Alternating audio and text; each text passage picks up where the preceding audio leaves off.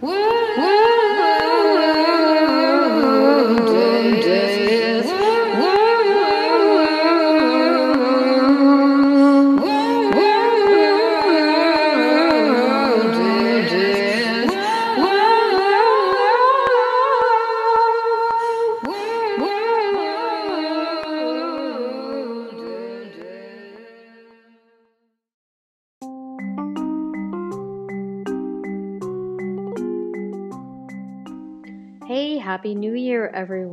Welcome back to Queer Dust Stories. This is Moon, and I hope you're doing well out there in this brave new year.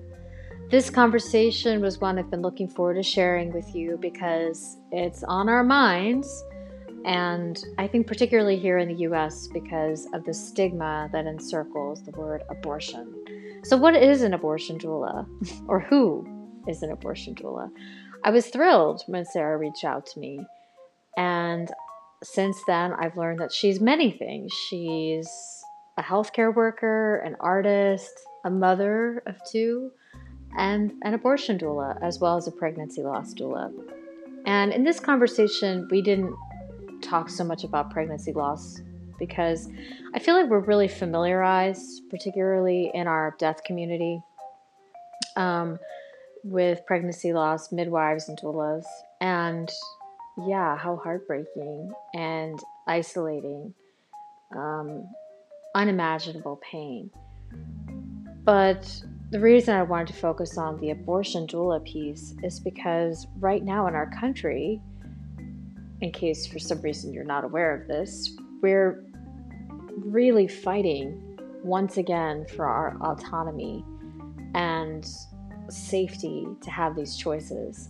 And one of the things that I love that Sarah points out in this conversation is that if you make the choice to have an abortion, you are making the choice as a responsible parent, even though this is not necessarily a baby, right? We understand that, right? It's not a baby, but you're making a choice that's based on a potential baby's future and for your body and for your mental health and for all those things. And it's very difficult. And I just want to say that I was grateful to be able to talk about my own experience with my abortion from almost 20 years ago because I would have loved to have had an advocate like Sarah beside me. I think most of us would, especially when we're going through tremendous grief, isolation, you know, terrifying situations. And so that's why this work is really important. I really believe in it. But if you feel triggered by the conversation, by all means, please take good care of yourself and, you know, don't listen right now. And that's okay too. I had to edit this conversation a little bit because we had some surprise guests when we were talking. Um, Sarah's two kids were amazing, wanted to jump on and tell me about a raccoon that they found and a funeral that they had for the raccoon letting me know, you know, in their way that their mom is doing such an amazing job with including them in this conversation about life death cycle. And another thing that she said, I think that I unfortunately had to edit out because I wanted to give the kids um, privacy. Um, was that when she was a kid, her grandparents had pictures of their tombstones on their fridge just so they could have conversations about, you know, one day that they would die and this is where you would find them.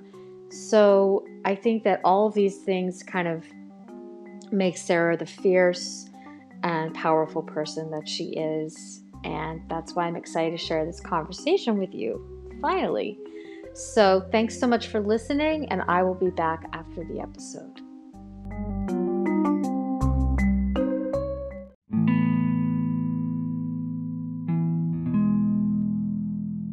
So my own abortion was about uh, eight years ago and um, overall very positive experience however a terribly lonely experience right. Right. Um, just because you know of all the stigma surrounding it i i most people because conversations are so taboo surrounding abortion um, and even pregnancy loss there's no like middle ground there's no community you know you have to take what's on the news or out front of you know planned parenthood and it's either you're going to burn in hell mm-hmm. or you know you're just a you know a baby killer right, right. there's no in between there's a, you know two polar narratives to choose from and nobody falls into those you know? There's a tiny percent on one side and a tiny percent on the other and everybody else is somewhere in the middle. And so you're cast out and you don't know where you fit and you can't talk about it. Um, and so i just remember that experience of feeling so alone after you know a fairly profound experience. Um, just i mean god it was it was you know i was suicidal for a while, not because of the abortion, but because of the loneliness associated mm-hmm. with it. Um, and I just knew that I wanted to create a shift in that culture. Um, doing so on a broad scale, obviously, was just felt completely out of reach. Um, but Facebook one day showed me that um, my Planned Parenthood was starting a doula program and they were taking applications. I'm like, well, that's exactly what I want to do. Right. Um, and it has been one of the most fulfilling things that I have ever done in my entire life. That's amazing. I didn't, I'm not aware of that um, program with Planned Parenthood, but um, thank you for sharing that, you know, story with me I also want to say that um, one of the reasons I was excited to talk to you is because I think um, what you're saying about loneliness is um, exactly like why I believe in advocacy in general, whether it's around death or adoption or, um, you know, in this case, abortion or um, domestic violence, because, you know, life has taught me too the worst experience is just to be on your own in these mm-hmm. like really difficult situations. And like you i i had an abortion when i was but you know it was a while ago it was in my 20s mm-hmm. um and it wasn't that terrible of an experience but i was on i was pretty much on my own and um didn't really have anyone to really talk to about it. Um and also like the i guess what i wasn't really prepared for um, was the amount of grieving that our body naturally does. Yes. Um, yeah. be it abortion or i guess miscarriage or um, nobody really tells you that. Like they have that i think they have a room kind of designated for that. I remember people sitting in there drinking juice and things but um, i was i was pretty dissociated honestly. Oh, I straight up dissociated during mine. Yeah. Yeah. I, I, it's it's not something because you can't talk to anybody out before or after. At least certainly felt like that. You know, with mine, I'm sure with yours it felt like that too. And yeah, you can't even talk to yourself after a while. You know, you just yeah. check out. And like for me, the guilt and shame was really just because I think um, I think I was recovering from trauma well, I mean, I know I was. And so that sort of led towards like situational mental illness. Mm-hmm. And um and I already had my son. So it wasn't like, you know, that was gonna gonna be the obvious choice for me to have an abortion. But it was the yeah. right choice choice for me at the time. Mm-hmm. Um so how do like with like the current climate in our country mm. like are people finding you um, more or is it kind of the same you know so i just transitioned um, out of planned parenthood very recently mm. what one of the things that um, that i always kind of longed for I mean, it's a complete privilege to do the doula position with Planned Parenthood. And, you know, if things, my life changes and I have more time, I'll do both. But we're there with them for, you know, an hour, two hours, maybe three hours if it's a slow day, but then they leave. And that's when they're really cast back out, you know, into maybe a place of no support. But like you said, your body is still grieving and you're it's a complicated decision for you know most people even if they know exactly what they want it's still complex. Right. And there's a lot of you know like you said trauma and there's stuff that you don't know what's going to trigger you until you get there and then who are you going to talk to about that? Right. you know? Your your your mom that is you know gonna disown you or tell you you're gonna burn in hell. Or you know you've got another friend maybe that's like oh i don't understand why you know you're even having a hard time. It's not even a life. You know it wasn't even a baby. Like neither of those things are helpful. Right right. Um, maybe for the individuals but not you know for someone actually going through it, it's not safe. And so i just wanted to be able to follow them out the door you know and help them on the other side for days to years. Um, also, you know, it was really just our surgical patients that we were supporting for the most part. I've supported several friends through their own, you know, medical abortion at home, but that's an entirely un, unserved, like a group of, you know, folks that are having abortions. Um, and I mean, we give them like a phone number to call if there's problems, but there's no one to just like listen to them cry or maybe bring them some ibuprofen or you know whatever they might need in the moment. Um, so i'm super super excited to start doing that. And i also am paired with a, a doula uh, group that does a wide variety of stuff. It's tender beginnings um, yeah i was looking at that. Mm-hmm.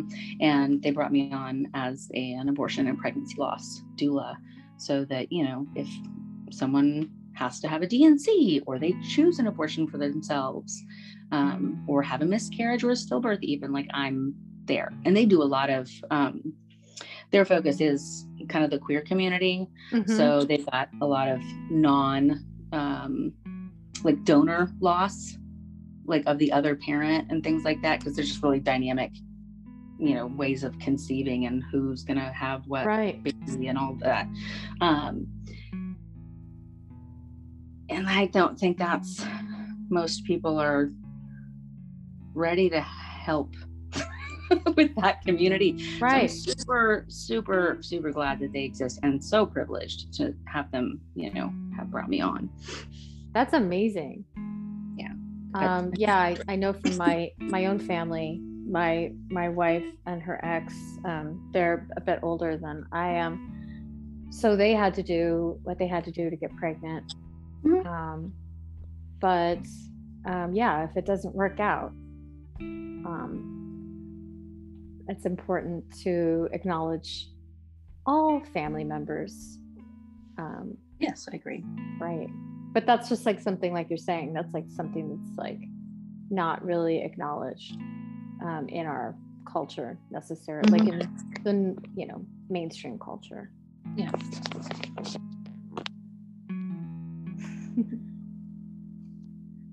so, um, what does it look like? I mean, when people would reach out to you for support, what are they kind of expecting? Like with death midwife mm-hmm. work, you know, it can be a variety of things, obviously. Um, it might be like home funeral or, you know, advanced directives or burials or um, but are you kind of like that where you offer multi um, services or are you focused mostly on like being there with the person? Um, it's so soft around the edges. Okay. uh, it's very, very much like what that individual needs. Right. Um, usually when people actively reach out to me, it's with questions about, you know, their past abortion or past losses. And we have a whole conversation about that. And it's usually, you know, them bringing up things that they've never been able to, to talk to anybody about um, in a safe and non judgmental way. And then a couple times, you know, people that had reached out about past experiences will you know have a, a new experience um, be a year or so or more down the road and then they usually call me and i mean i've also been on the phone with a friend that was having a medical abortion at home you know she just put me on speakerphone for like six hours wow yeah, and I just walked around with her in my pocket. And I mean, obviously, she only actively engaged me or needed me for 30 minutes, but it's the just like the knowing that I was there Mm-hmm. Was good for her. And I mean, it felt amazing for me too. That's a, that's a very, very sacred space to be Yeah. led into. Very sacred. So it's a privilege every time. So you're you're kind of like um, a companion. Yes, totally. Yeah. Emotional support, a gopher. Um, I've done a lot of um, pre mourning, which has actually been a cool thing um, for a friend that had multiple pregnancy losses and she had just gotten pregnant and she was so freaked out, uh, you know, that she was going to lose this baby, which is a very reasonable concern for her. Sure. Um, and she did, and she lost two more, and now she's um, getting ready to have her child. But I mean, it's a lot of losses, and the anxiety was killing her. um, but so we just we leaned into that, and we're like, you know what? Let's just say you're going to lose this baby. You know, let's just accept that right now, while you're still pregnant and everything seems okay. We're gonna do. We did a whole like kind of ritual funeral. We dug a hole. We you know, talked about the things that she wanted and hoped for for the baby. And she took like, um, she had like some diapers or something. We buried the diapers and just let her kind of scream at God for a while. And I mean, obviously, it was still unfortunate and sad, but she wasn't like carrying that what if and all that anxiety around constantly. Right. Yeah, that's powerful. I mean, I've seen so many people really um, paralyzed by anticipatory grief. Mhm, yeah. And um, we don't always have that um, heads up, but when we have that kind of, you know, PTSD, um, it's really hard to just, you know, navigate. So I can imagine Mhm. if you've already had several pregnancy losses, what that must feel like. Yeah well, and it's just hard because everyone is all love and light, which is lovely. It's like, oh, no, they don't think like that. It'll be different this time. I'm sure that won't happen. Like, that's not helpful, Right. Karen. Because as it turns out, people do lose their babies all the time. So let's go ahead and talk about the thing that I'm actually concerned about and scared about. Especially if someone's already experienced that um, Oh. before. I'm not judging. but Everyone has their coping mechanisms and the way they deal with things, but I'm. I don't know, I'm glad that I can be the person like, oh hey, everything sucks. Let's let's lean into that. Let's talk about that for a while. Well, you were telling me earlier, um, you know, that your family has this sort of, um, it sounds like, you know, pretty amazing background and history, like with your grandmother um, working in hospice. Um, so, was there other parts of your, you know, just in general with your life where you were alre- already kind of gravitating towards working with death or? Um, I think a I did a lot of I had a lot of loss in general. Um, you know, I was a military brat, and so even just losing like my home Mm-hmm. you know, and my group of friends and community and things like that for, you know, after six months or after a year or whatever it might be. Um, I mean, until college, I'd only lived in one spot for like two years at a time. Um, Wow. I just, I think that helped me gain, I guess, a better ability to like grieve hard and fast and accept it um, and kind of move on mostly. Um, definitely my my grandparents on my dad's side. Um, they're they just always had been very fluent and ready and prepared and sort of shook hands with death. You know, see you in however long, sort of people. And then yes, my grandma being a a, a hospice uh, volunteer in children's oncology. My God, um, definitely. It was just a normal dinner conversation. Yeah, that's amazing.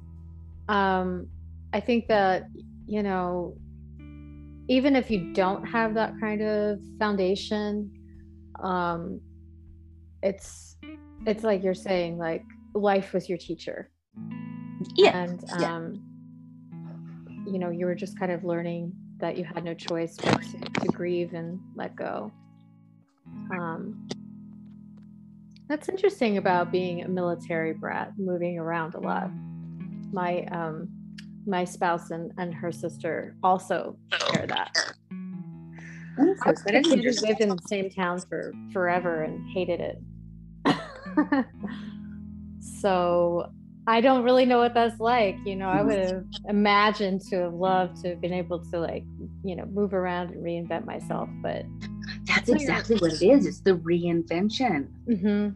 Yeah, and you know, I I I wouldn't trade it, but I also wouldn't wish it on anyone else. Um, and my siblings responded very differently, Mm. you know, to all that moving than I did. Um, so I think it's, you know, more about the person. Um, but yes, the when people ask me like, what was that like? I was like, honestly, it's kind of amazing because you get to reinvent yourself, like clean slate every time you move. That's, uh, there's a subtext of problematic behavior there, but for the most part, it's nice. yeah. It seems cool, but yeah, like you're saying, you you have to work with attachment so young. Um and if you can sort of transmutate um that pain into something that's your power, which is what I think you're doing, by the way. No, I agree wholly with that. Yeah. I and I, I heal myself by, you know, at least some folks keeping them from feeling as lonely as they otherwise might. Do you um do you find yourself this is like off topic a little bit, but do you find yourself like feeling antsy to go, you know, keep on the go or are you like, okay, I already did that. I'm I'm good where I am. Oh, I am oh, from like the moving perspective. Mhm. I don't I want to die in this house.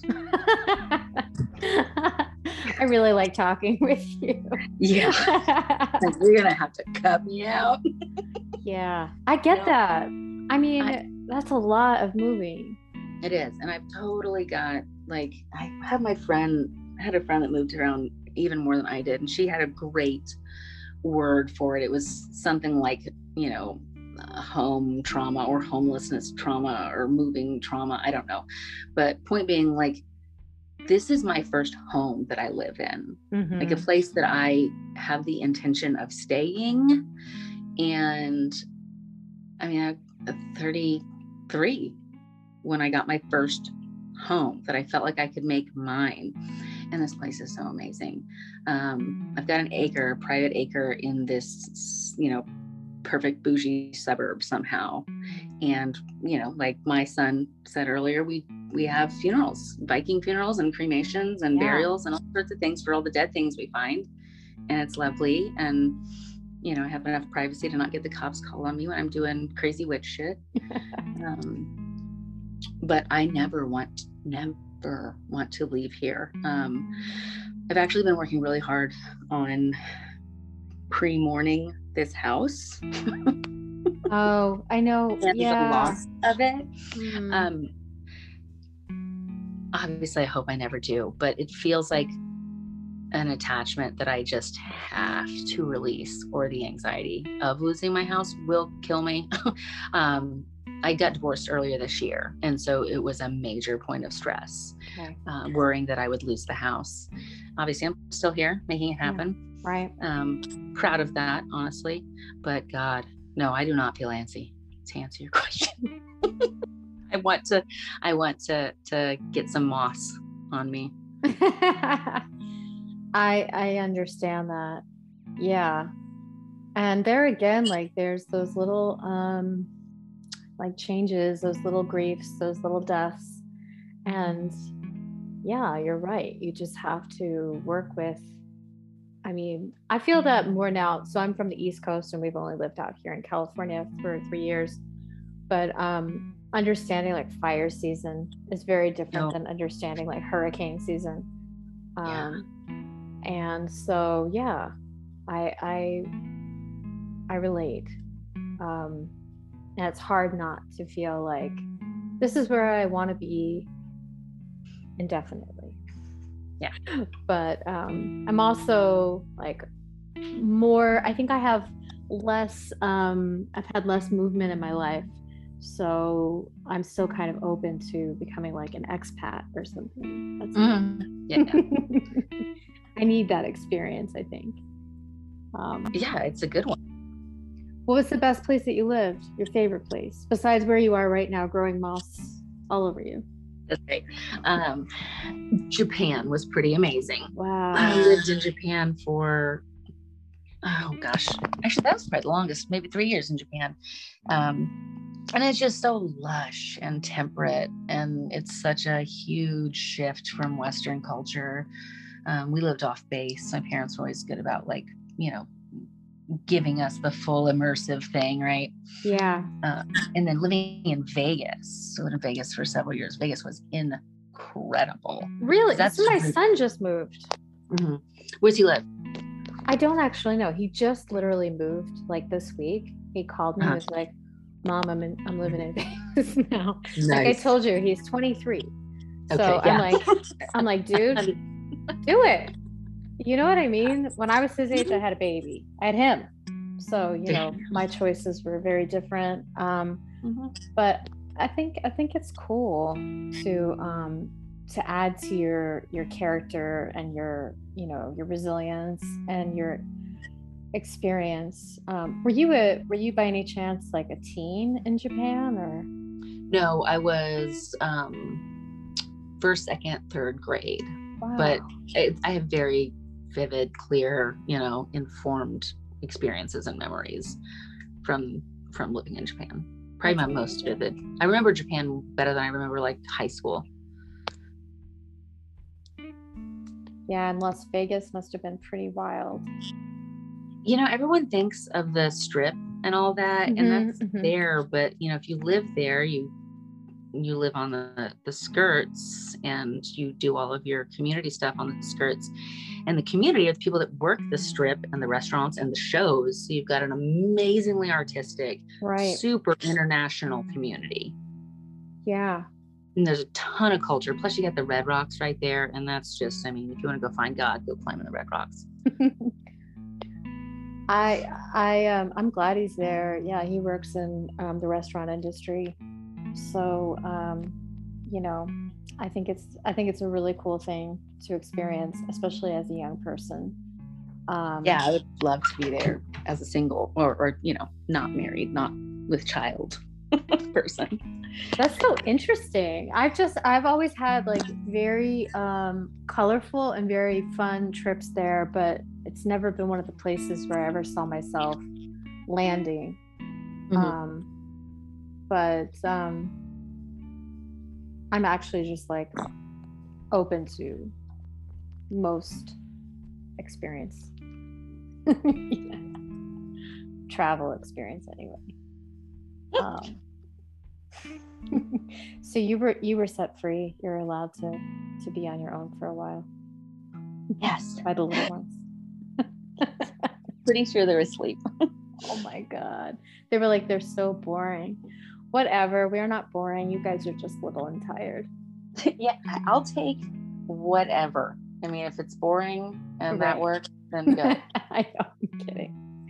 I love that, um, and I don't know if like we'll be able to use that, but I love that he told me about the raccoon funeral because that was brilliant.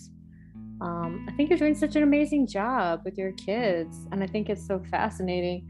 Unfortunately, that so many people think that people who help people with abortions are against children, and it's actually the antithesis. I know that. Doesn't it Ugh, piss you off? it pisses me off, but also it it baffles me too. So it's like, how can you care? Like, stand on a foundation of, you know, the sanctity of life, and you, this baby might save the world, and whatever, you know, horse shit is being spewed. um, and just keep it at such a narrow level. Like, how are you going to just spew these platitudes, but only apply it in these just tiny circumstances? I mean, it's the the the the problem that everyone always points out. You know, if you were really pro-life, you'd you know want to pay your taxes so people could get health care and blah blah blah. But just like to suggest, okay, this is not true for everyone. I want to be super clear. Sure. But in the vast majority of folks that I have worked with, they have made an active parenting choice. In most cases, an active mothering choice. Um, but you know, leaving space for everyone that loses eh, or cho- you know chooses to end a pregnancy. It is a purposeful, active parenting choice, mm-hmm. Even if they choose not to be a parent to that, you know, child forever. I'm using child because that's just right, where that's my at. Yeah, yeah. Obviously, I'm, you know, wherever the person that I am supporting is at, that's where I am also at. Um, but it just is ridiculous to me that people can can suggest that it is anything other than a very thoughtful and loving decision. Yeah. I mean, because it is a difficult decision. And it's not yes. something that we're just like, you know, um, like we were sharing with it being really lonely and um, stigmatized. It's, um, you know, yeah, very intentional, very, in many ways, painful. And, um, you know, I don't, I don't feel regret or, or shame about having an abortion, but um, it changed my life. Yes. Changed how I was living at the time, um, which wasn't necessarily the most intentional um, time period of my life. But also, I just want to say that I'm adopted. So a lot of times, like the conversation gets really con- conflated with, like, oh, well, aren't you adopted? Therefore, that cancels my rights or my, uh, mm-hmm. you know, that's been thrown at me um, before, which I think is really interesting um, because right now there's like adoption doulas kind of emerging as well and yeah. acknowledgement of grief. And adoption is not like a wow, that's everything's great, you know. Mm-hmm. Um, no, that's actually uh, on my list of trainings to do. Oh, cool. Yeah. I'd love to talk, circle back to you, you know, afterwards and see what that's like because I'm really interested in engaging in like um, conversations where it's, um, you know, just like learning from people who are becoming experts because um, sometimes these conversations can be so painful for people that we kind of get lost in the emotional piece of it. For me, adoption is fine. I'm I'm not traumatized by my adoption. It wasn't great necessarily, but um, you know, I mention it because I when like as a teen, I was on a panel a lot in my little rural high school where they were like, "Aren't you adopted?" and I would sit there and like answer questions. And I remember one person like getting really angry with me and being like, "But you're also pro-choice." And I was like, "And yes, yes, conflated is the exact right word for that. It's like it's so narrow, it's so closed-minded to think that there's not just a, a the world of information that goes into every choice. Yeah. And also like the pain that people go through and um, you know, whatever their circumstances are. And, you know, at that time period, like back in the 90s, didn't really have people like us out, like, mm-hmm. you know, walking with people who are going through these traumatic events. And if they were doing it, you know, it was really under the radar. I mean, I, I know some people who were doing the work, just mm-hmm. was really like very exclusive. But now it's like we have Instagram accounts and, you know, we're mm-hmm. putting out podcasts and things. So it's like, hi, yeah. this is what I do.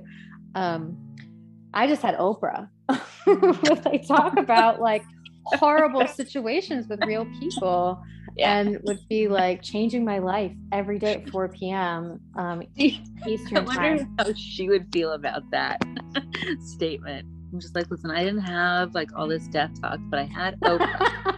I think she probably would feel good about it because I think she changed a lot of the world by, you know, just being on television and talking about painful shit. Yeah. You know, one of the things I learned to accept at a young age was that um, if you're gonna just like judge people, you know, and not understand what they've been through, mm-hmm. then you're really limited. And um, it seems ridiculous that I would have to come through like a talk show, but mm. I think like that was such a gateway for me. And she was definitely yeah. like one of my big heroes um, to talk about things like sexual trauma and how you don't have the power, you know, from a personal standpoint, and you don't have the power to, you know, make certain choices because, you know, you're marginalized. Mm-hmm. Um, was like, whoa, wow, that's intense. And um, people don't want to talk about that because it's really ugly. It is ugly, it's super ugly.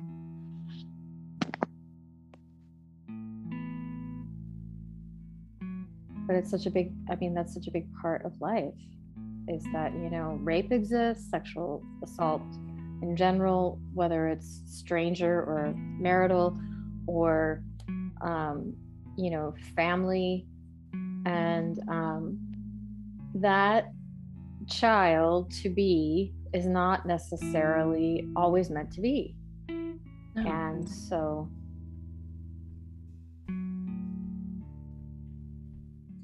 I, I mean, you kind of touched on it. I think it ends up getting bigger than that. Um, I can't remember exactly how you said it. Essentially, like you can't you know, judge someone's experience without understanding it, right? Mm-hmm. But the next level of that is to know that you can never understand it. You just can't. Like, you can listen to them all day long, but you're not going to exist inside their flesh and have every single moment of their experience, you know, inside you and intergenerational trauma, you know. Right, right. You just, it's so arrogant to me to think that someone can suggest, you know, well, maybe they didn't think about it enough, or they probably made the right or wrong decision because of this, this, and this. You know, you can never understand like someone's soul or whatever you might call that, you know. Mm-hmm. And so you don't get to have any say over the understanding or, you know, how they got to that decision or whether it has merit. Right. Yeah, I, I um I agree the word there is arrogant and entitled. Self-righteous. And, and self-righteous. and it's so interesting because I don't know about in your family or like in your life, but a lot of times it runs like parallel with people in my family that are very religious um, but could give a shit about like actually people who who really need help with yeah. children houseless folks and um, you know people living in like abject poverty um, forget about them and their kids but let's just focus on like people who you know might need an abortion um, i hate that kind of hypocrisy so yeah. much um, that it actually has created a division between me and a lot of family members in the sense of like I just can't have conversation with them. Yeah. Um, oh yeah, no, that's where I'm at with my dad. And he doesn't even he's shameless about the fact that he is drinking the Kool-Aid. Mm. You know, he'll mm. say things like I don't know and I don't want to learn. wow. Yeah, like out loud in front of people. I'm just like but actually, this is a very helpful comment.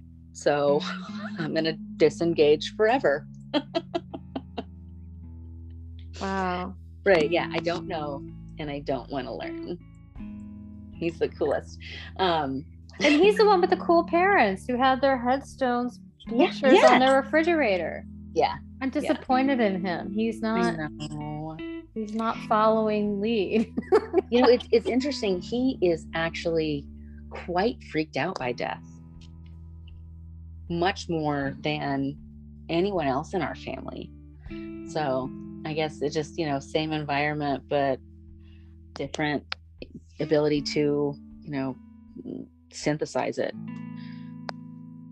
How does that work in um you know with raising kids and and not being able to um meet your dad at you know a place that feels good for you healthy safe for you?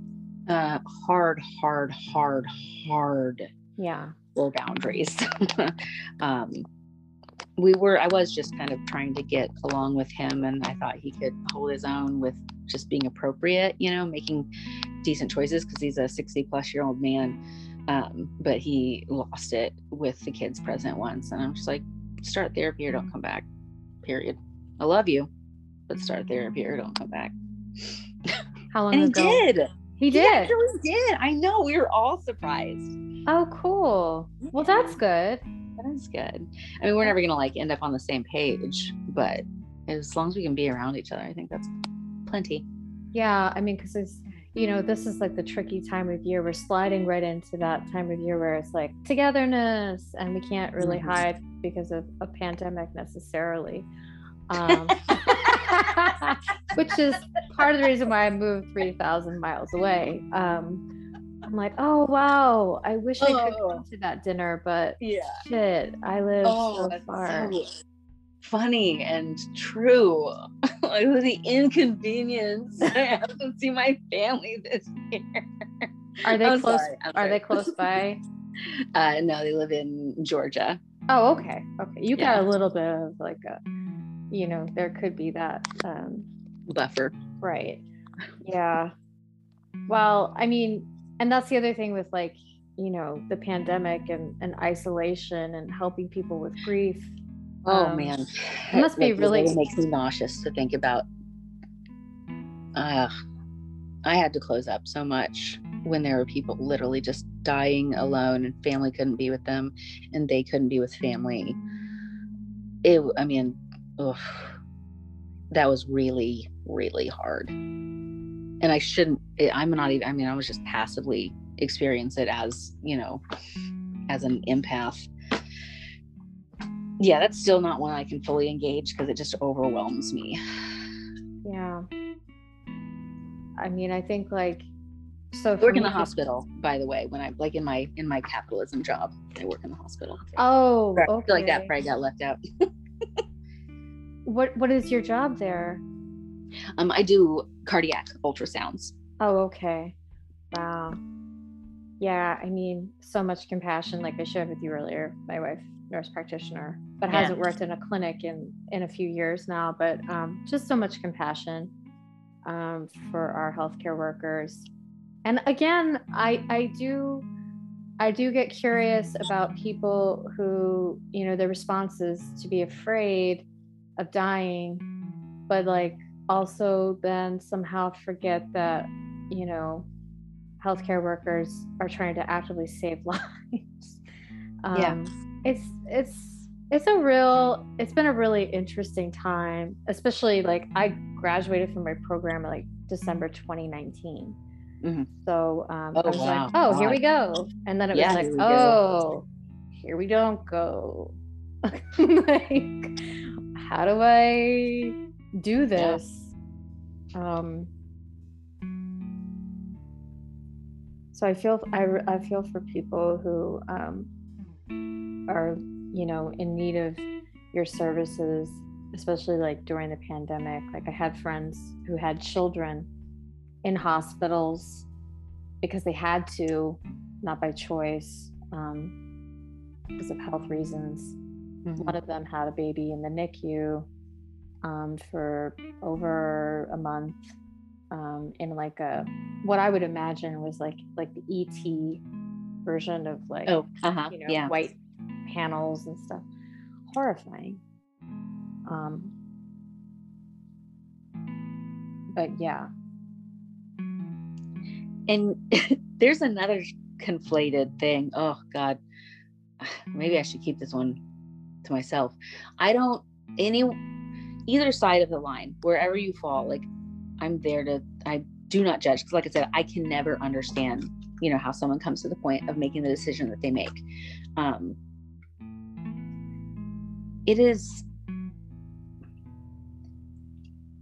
I'm sure you can ask any parent that has had a kid in the NICU, you know, and tubes and wires and it just difficulty and pain all the time for the child. Mm-hmm. You know, not just for the yeah. family, but for the child. To think that you can just end the conversation at, well, science has come so far, well, medicine has come so far, we can do so much, you know, to to keep those babies alive. Okay, at what cost? You know, that was one of the calculations that I made during mine. It was like, because I was taking a, I got pregnant on birth control, and mm-hmm. I was taking a medication that like you don't get pregnant on because that baby is not going to come out all right. And you know, I one I knew I didn't want it at all in the beginning. Just was my impulse. But you know, we went through all the hoops, and eventually we just decided it was not worth the risk to our unborn child.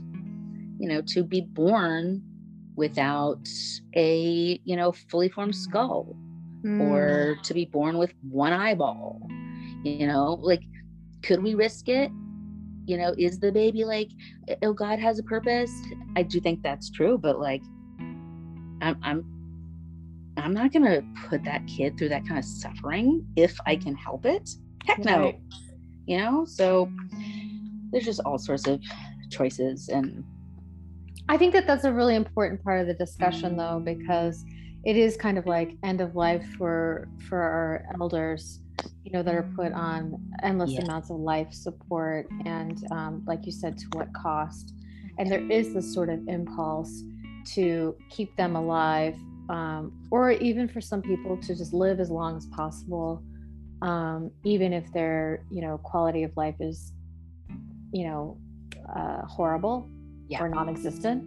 Yeah. And um, i hadn't really thought about it that way honestly like um, the very limited experiences i've had um, you know wasn't uh, fortunately like a baby that was so um, ill that you know they had to make that decision. It was yeah. Um, just a matter of time to get him um, you know healthy. And fortunately is a very healthy child but i mm. hadn't really thought about like there must be immense amount of pressure on people and families to keep that baby alive no matter what um that's kind of wild yeah yeah i think about that a lot yeah a lot again, I'm not saying to make one choice or the other, but right, like, right. has to be very heavy. Um, now, kind of like you talked about with the, you know, the elderly, and I think we're swinging back the other way with, you know, talking about a good death, right? Mm-hmm. Um, I fully believe that abortion upholds the sanctity of life for that reason. Yeah. I you know, love that you're saying that. That's so yeah. powerful. Yeah. I, I truly believe that especially the more experience i get with you know families and parents and moms and anyone choosing you know to to not bring another kid into their life for whatever reason it just is more and more obvious that it absolutely upholds the sanctity of life. Yeah. What's scary is that um you know we're in this like maybe calm of the storm or eye of the storm or wherever with the politics. And so it feels, um, I am sure, you know, especially since this is the work you're doing, um, like a little bit uncertain, a little bit scary. I really feel for people who are living in states where, you know, their accessibility is actually leading to like witch hunt style. Um, yeah, I mean, there's legit you know, sponsored vigilante justice for these bounty hunters for freaking people that have, you know, tattoos on their ankle, no choice symbols. I mean, I'm on a website saying I'm an abortion doula. Someone from Texas could come up and, you know, lasso me and drag me back for my $10,000 bounty. They better fucking not. I know. I'd, I'd, I'd, chew their throat out. It would just happen. Wake up, covered in blood. I have no idea what happened. I love it. Yeah, I wish I'd known you. You know, my son, my son's uh, father became um, part of a Christian cult when I was uh, about twenty, probably about twenty three, and that was a surprise. And um, he he was maybe I was a little bit older, might be like twenty five. He was like, "Mommy," um, and Obama was about to become our president. He was like, "Obama is bad because he thinks that women should kill babies inside of them."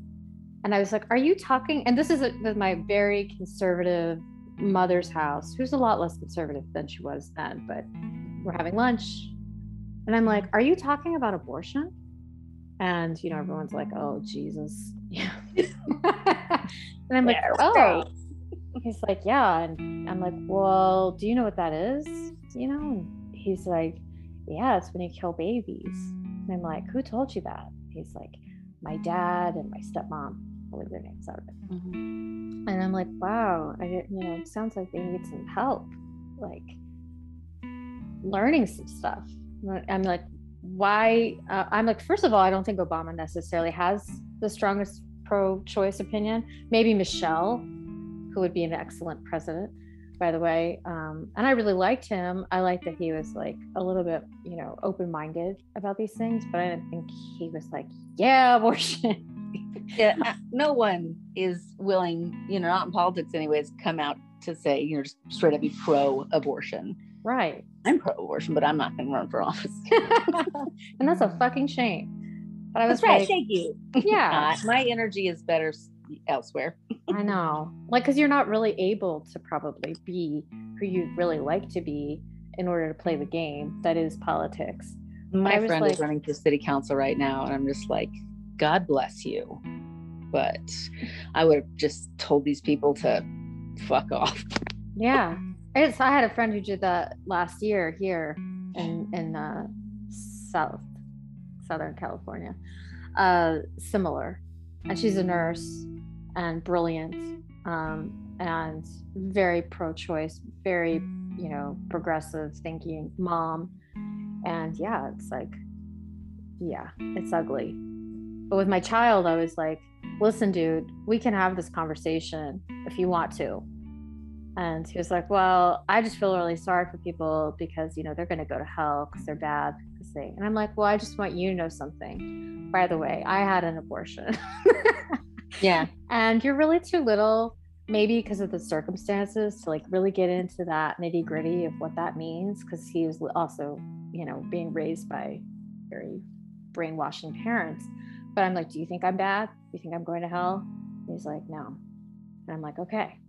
So from now on, you got a question. Like when somebody tells you something, mm-hmm. is it true? And, you know, can I look around and see that the people that you're condemning are they really bad people? I mean, he was pretty freaked out. And yeah, I yeah. got an earful, of course, for even having the conversation. But I was like, what the fuck ever. You're not going to tell my kid, you know, that Obama and abortions are evil. I'm just not having it. Um, yeah. I'm like, you know, lesbian witch, heretic mother. So be it. But I love that you're able to talk about, you know, everything with your kids. They seem so awesome, you know, because of that. Um, and just the little glimpses that I got Mm-hmm. I just think like it's it's not a dirty word. It's not you know a horrible thing, and um, I'm hopeful for humanity, but at the same time, it's like we just have to keep like moving. Yeah. Right. Can't wait for things to change. There actually recently, um, I had aspirations to do this, but glad someone else got to it before I did, because who knows when I would have done it. Um, a children's book now explaining abortion. What's that called? Do you know? Uh, you know, I. That's okay. I know it's late I, am there. gonna totally find it. Okay, cool. Um, I love that. It's something like, "What is an abortion anyway?" Right. you know, something really obvious. Right. Um, and I'm just, that's so needed. So yeah. needed. I think that starting that converse, those kind of conversations young and matter of fact is yeah perfect. I mean my kids can tell when i don't feel good or if i have a doctor's appointment and i always tell them oh I'm, you know getting my you know cervix checked today or i'm just getting blood work. They come and get watch me get my blood work done every time. I just try to normalize as much as i can because they're gonna be weirdos. Right. Yeah well it also kind of like you know takes away that fear of you know the unknown and what's happening. And um so many people are so afraid of talking about bodies and death and sickness and illness. It's just like i think it's really cool that you're you're not. And that's you know that's huge. Because absolutely. Um they're gonna need it you know mm. in order to to do amazing things. Otherwise like you know you get kind of older and then you realize like oh my god i have all of these fears. I mean it took me this long to yeah. just deal with like oh i better lean into my fears yeah. so i can help other people. Let me tell you about leaning into fears. My daughter my seven year old lenore she she gets right down to it. She asked me the other day i look in the back seat and she's crying and i'm like honey what's going on blah blah, blah. is it this is it that and she says no mom I'm scared. What are you scared about? I'm scared about what's going to happen if the earth gets too sick. Mm. I was like, shit. I am also scared, but I try not to think about it. And I certainly don't have answers for you because it's awful and it makes me hopeless. yeah. But she kind of pushed me there. And it was awful but nice. Um, definitely a conversation that I have been actively trying to ignore. You know, what happens? What should we be scared of if the earth gets too sick? Um, so, whew, yeah.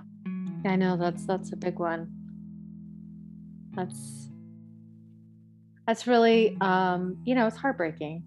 It is heartbreaking. She's just a little kid and uh, you know she should be able to just play and not think about these things but also you know good for her because she's obviously a critical thinker. Um she's lovely. She's she's a oh my god she's such an empath. She's gonna do something. I'm sure yeah with a mind like that like the mm-hmm. the thoughtfulness and the curiosity um, and being afraid is okay. Yeah, I told her just like I'm afraid, totally afraid. Because I think that's courageous to to say I'm scared. You know, mm it's it's the not wanting to admit it or the not wanting to look at it that ends up like, you know, making us shut down or, mm-hmm. um, yeah, yeah, I'm with her. I'm worried about it too. I wish I had a better answer for that, but we know that that's we don't we, well we don't know. Yeah, just try. I try to empower her. That's the best that I've come up with now. And then secretly in my head, I hope that I die before I have to see this shit go down. Oh yeah, I'm with you. I know. Sorry, kids. I'm out. no, I'm the same way. I'm like, you know, when we're talking about like in our partnership or when we've talked about with our children, I'm like, well, my plan is to go first and then, you know, yeah, good luck, you guys. Mm-hmm. yeah. I'm um, peaceful with it. My mom, granted, she, my parents did their will recently, and my dad chose like my sister or something, and my mom like I was last on his list, and then I was first on my mom's list for like you know plug pulling DNR decision making. Hell yeah! I know your mom's smart, right? Yeah, right, right. Um, um, they just have different views on you know what a good death would look like, um, and that's fine. Um, but now I completely forgot where I was going with this. Well, I think we were just talking about um, like going first in our families. And Oh, yes. These kind of conversations make my mom very uncomfortable. I got on a tangent easy there. Um, she's like, Ma, Sarah, don't say that. I there's no better forum for this. I don't get to say this very often. Um, so I, I mentioned that I was uh, suicidal after my abortion. Um, and this is terrible, but also I think it speaks to like where I am with my acceptance Mhm. and fearing that the earth is going to get too sick and having two children who are also very aware of that. I often say to my poor mother, my only regret in life is that I didn't kill myself in 2010 before I had any kids. I get that. I think it's hilarious. Yeah, Like I don't actually it's Right. just romanticizing it. And because but it's huge.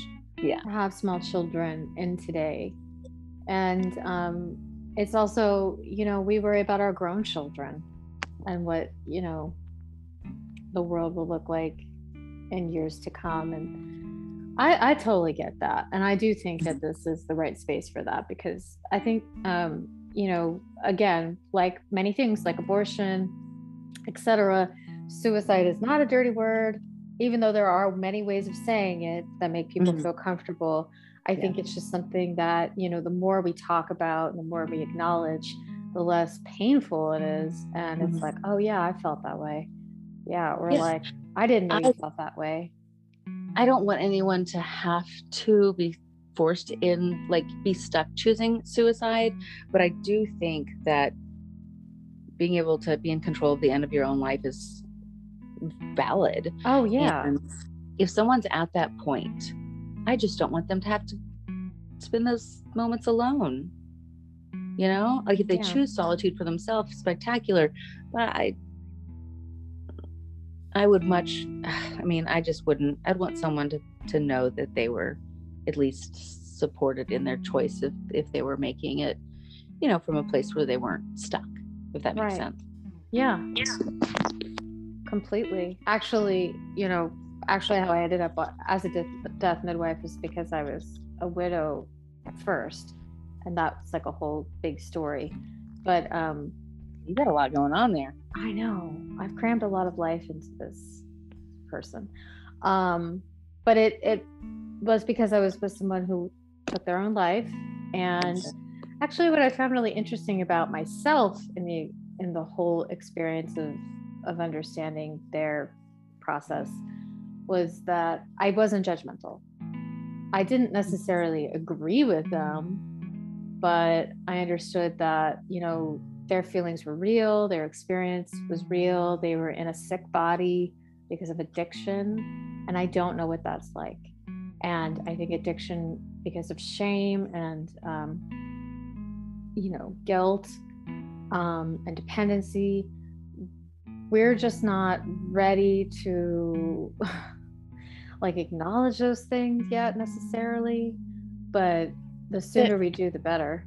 yeah no i that, that is such a rare space to come from and i i see this in healthcare a lot that there is still so much judgment and so Yeah. much ignorance surrounding it and you know you hear people say like oh i can't believe that these people would do this just for a fix you know and now they're in the hospitals like "Mm, that's not how addiction works Right. like it's not that they are choosing that and risking all these Right. things just to get high. It is that their addiction is so all consuming that they are compelled to risk everything because of the addiction. It's not just like a the freaking oh my gosh.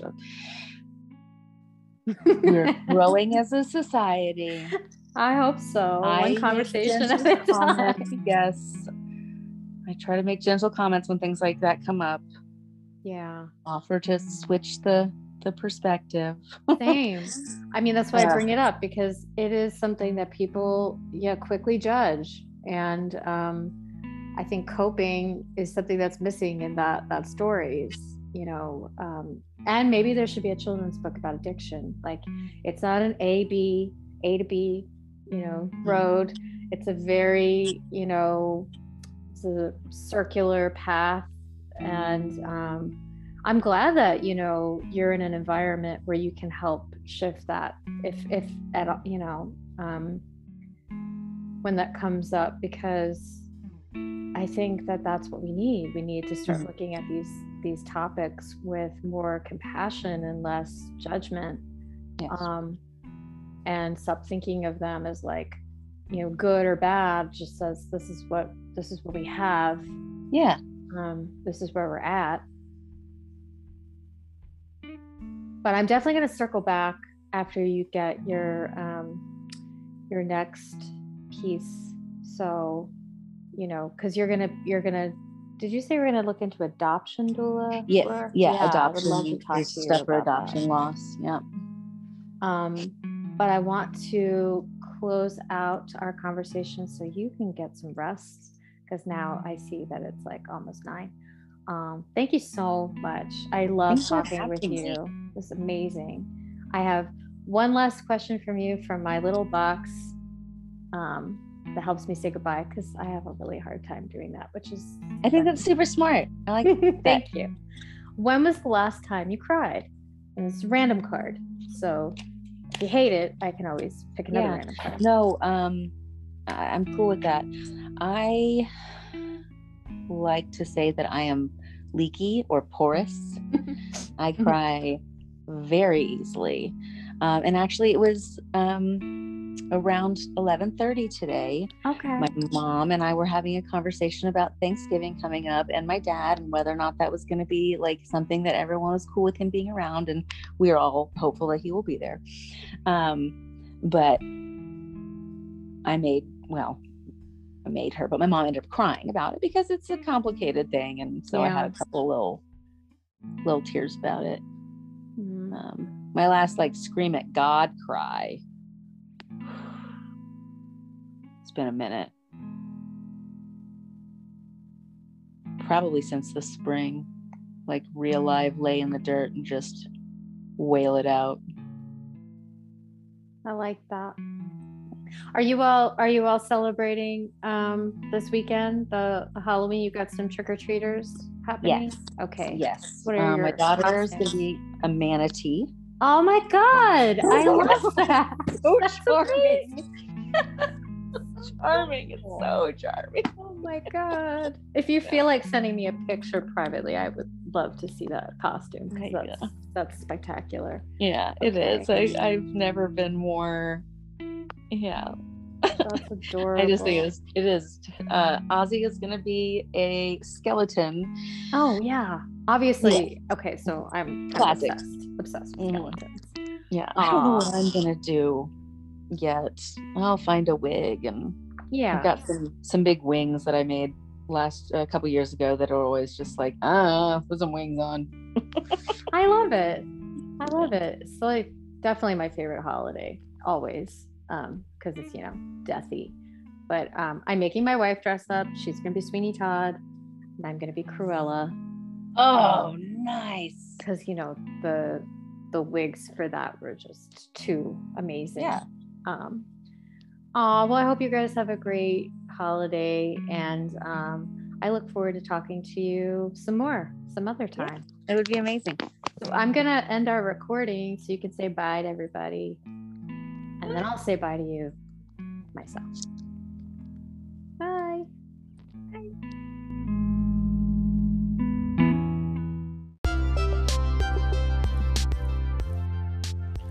Well, everybody, I hope that this conversation inspired you as much as it did me. And I think it's fair to say that there's so much more work to be done around this conversation. So if you feel like this is a calling for you, definitely look into your local Planned Parenthood or even reach out to Sarah at Pre Morning Dove on Instagram. And if for some reason you're having a hard time connecting with her, just let me know and I'll be happy to connect you. Because I think that that's what these stories ultimately can do is help us understand each other and create more compassion and empathy and less division hopefully. So, thank you so much for sharing these conversations with your family and your friends. and writing me and letting me know. It really means a lot. And if you have a story you'd like to share, if it's about being queer and fabulous, or being a death worker and fabulous, or grief and art, um, please reach out to me at Queer Death Stories or Strange Moon Podcast on Instagram. Send me a little private message and hey, let's be friends. It's a new year, right? My next guest is um, fascinating mixture of different interests. Her name is Madame Blue, also known as Naja, lives in her hometown of Mexico City, is an artist manager, and reached out to me because she said death has been a friend of hers for her whole life, which I, of course, immediately related to and, and wanted to talk to her about that.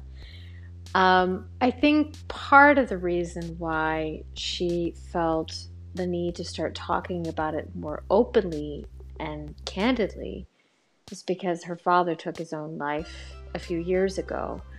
And so, like a lot of these other conversations, there's so many different aspects around death and dying grief culture.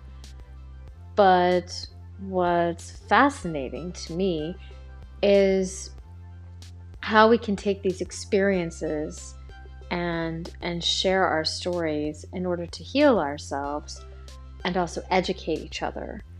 And I just love Mexican culture. I would love to spend more time there because, like I said in the conversation, um, just being able to see how death and life are just integrated so beautifully in art, and archaeology, and history, and just every part of it. Um, it's fabulous. And we have a lot we could learn from our Mexican neighbors. So I look forward to sharing that conversation with you soon. And meanwhile, um, please check out the playlist I make for my guests on Spotify as a way of saying thank you for telling me your story. So much fun. And I hope that you are taking good care out there. I mean that. I know that these are uncertain and difficult times for many of us. So, with that in mind, just sending you a lot of love, and I look forward to, to hearing from you. Okay, till next time. Bye.